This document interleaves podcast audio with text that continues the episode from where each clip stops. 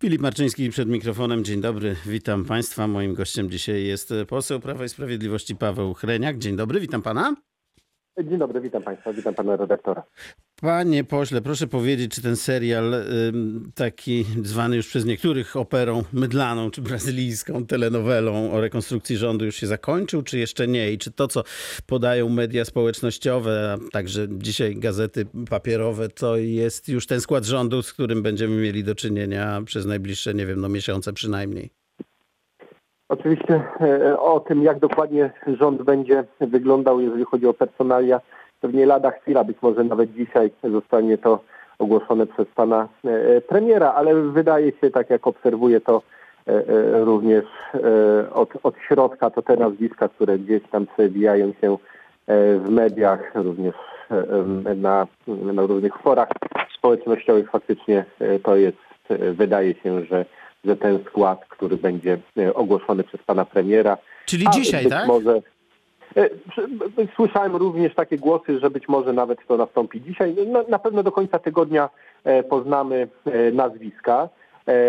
Dzisiaj, jutro, a w przyszłym tygodniu myślę, że pan prezydent przyjmie te osoby w Pałacu Prezydenckim. W przyszłym tygodniu. No tak, ten się już w sumie za chwilę będzie kończył.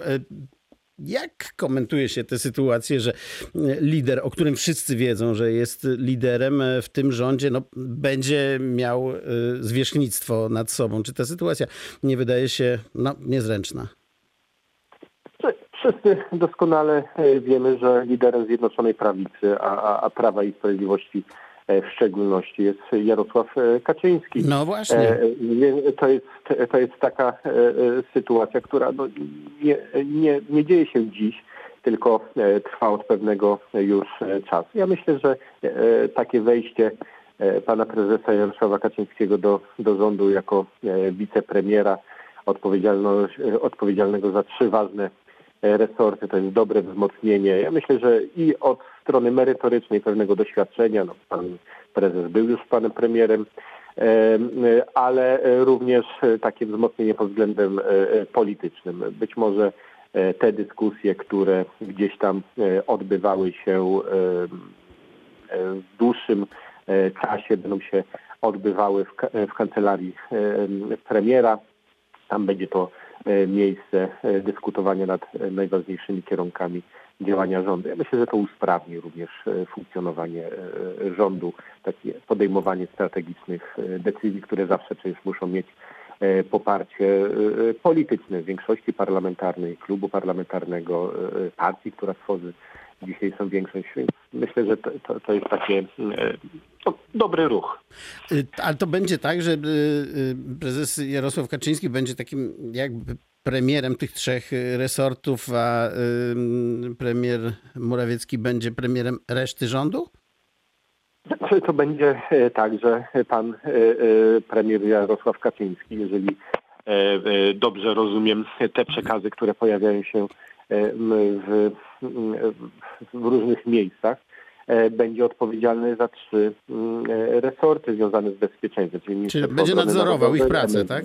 Tak, nadzorował i Ministerstwo Sprawiedliwości. Mhm. No to są, e, myślę, że bardzo ważne resorty, a pan premier ma, mówię tutaj o prezesie Jarosławie Kaczyńskim, ogromną wiedzę. No jeżeli tak się stanie, oczywiście tutaj trzeba poczekać na ostateczną decyzję i ogłoszenie, bo to jest oczywiście E, e, Nieoficjalne, tak? Pana premiera. Tak, a to co dziś e, teraz rozmawiamy, jesteśmy jeszcze chwilę, ale wydaje się, że, że idzie to w tym kierunku. Rozumiem. I jeszcze chciałem zapytać, jeśli chodzi o ten nowy rząd, też w dużej mierze tam się te nazwiska jednak powtarzają ze, ze starego rządu, ale co to będzie ten minister tożsamości europejskiej, o którym media mówią od wczoraj?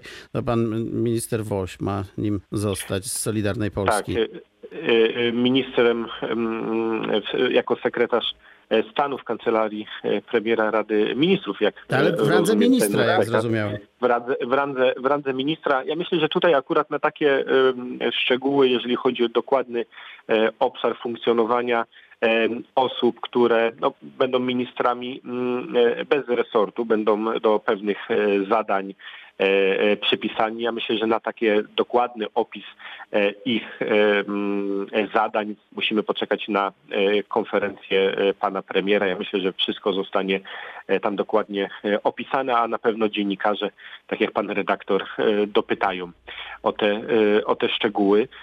Ja myślę, że to jest takie zadanie, które no, pewnie gdzieś tam się pojawia w z potrzeby obecnej sytuacji. Wydaje się, że również Europie musimy próbować przynajmniej tłumaczyć nasze podejście do pewnych kwestii, stąd to To, to minister Woś będzie robił, tak?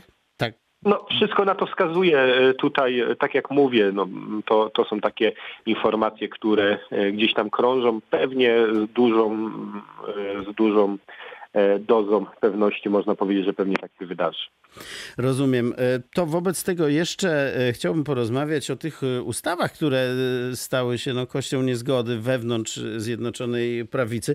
Co do tej ustawy o no, tak zwanej ustawy o zwierzętach futerkowych, ustawy o ochronie zwierząt, czy wie pan, jakie będą jej dalsze losy? Czy ona taka lekko, nie wiem, no, rozwodniona czy złagodzona przez Senat zostanie zgodnie przyjęta?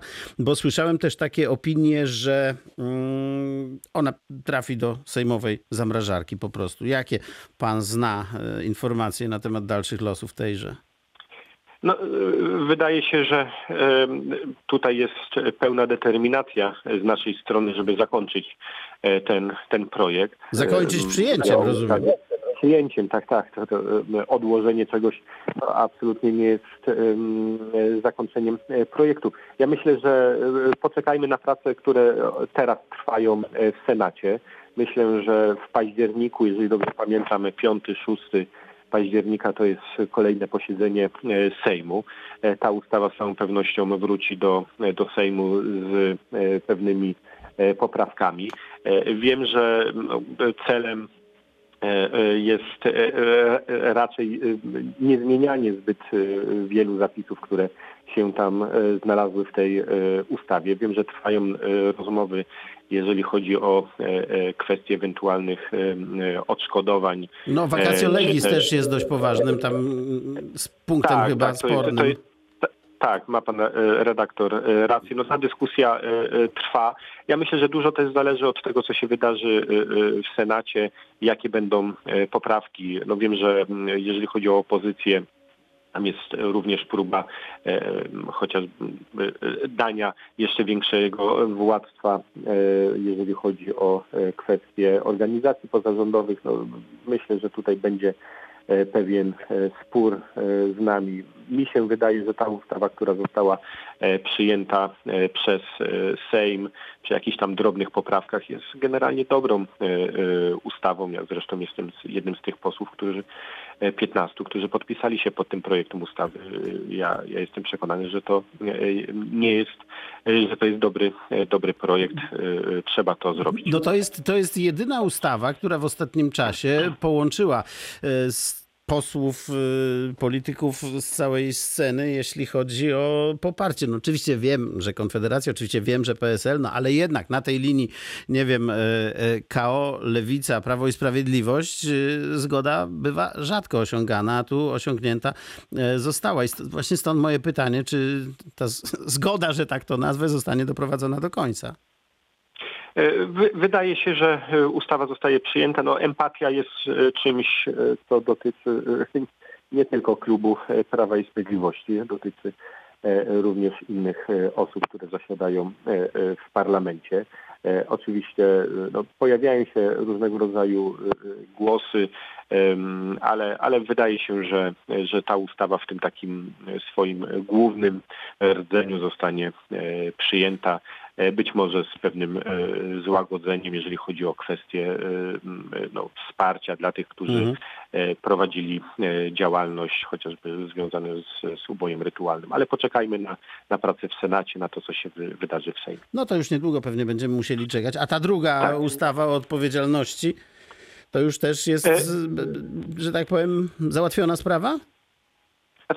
Tutaj, panie redaktorze, myślę, że trzeba będzie poczekać na posiedzenie kolejnego Sejmu. Ja wiem, że w, w ramach kierownictwa e, e, tutaj Zjednoczonej Prawicy ta dyskusja e, trwała, ale ja chciałbym e, bardzo wyraźnie powiedzieć, że bo, bo gdzieś tam w, w opinii publicznej pojawiają się takie sygnały, że to jest ustawa e, nawet nazywana jakąś bezkarność plus, e, no, Tak tego typu nazywana. opozycja Z- próbuje złośliwie. tak, e, e, e, złośliwie e, dopisać. No, e, pamiętajmy, że to nie jest ustawa, która, e, e, która powoduje, że osoby, e, e, które złamały prawo, a, miały z tego jakąkolwiek e, e, e, korzyść, będą bezkarne. No, absolutnie e, e, tak, e, e, tak nie jest. Tu chodzi o działania urzędnicze e, w, na poziomie wyższ- wyższej konieczności, no, bo to jest ten, e, ta wiosna, e, która e, zaskoczyła nie tylko lekarzy, nie tylko społeczeństwo, ale również system prawny. Oto już kończąc zapytam, kończąc zapytam pana, panie pośle, czy to nie będzie y, po tamtej wiośnie zaskakująca, jeszcze bardziej zaskakująca jesień, bo y, jak zauważyłem sam oglądając choćby relacje telewizyjne, to y, tymi maseczkami to już się mało kto chyba tam w Sejmie przejmuje.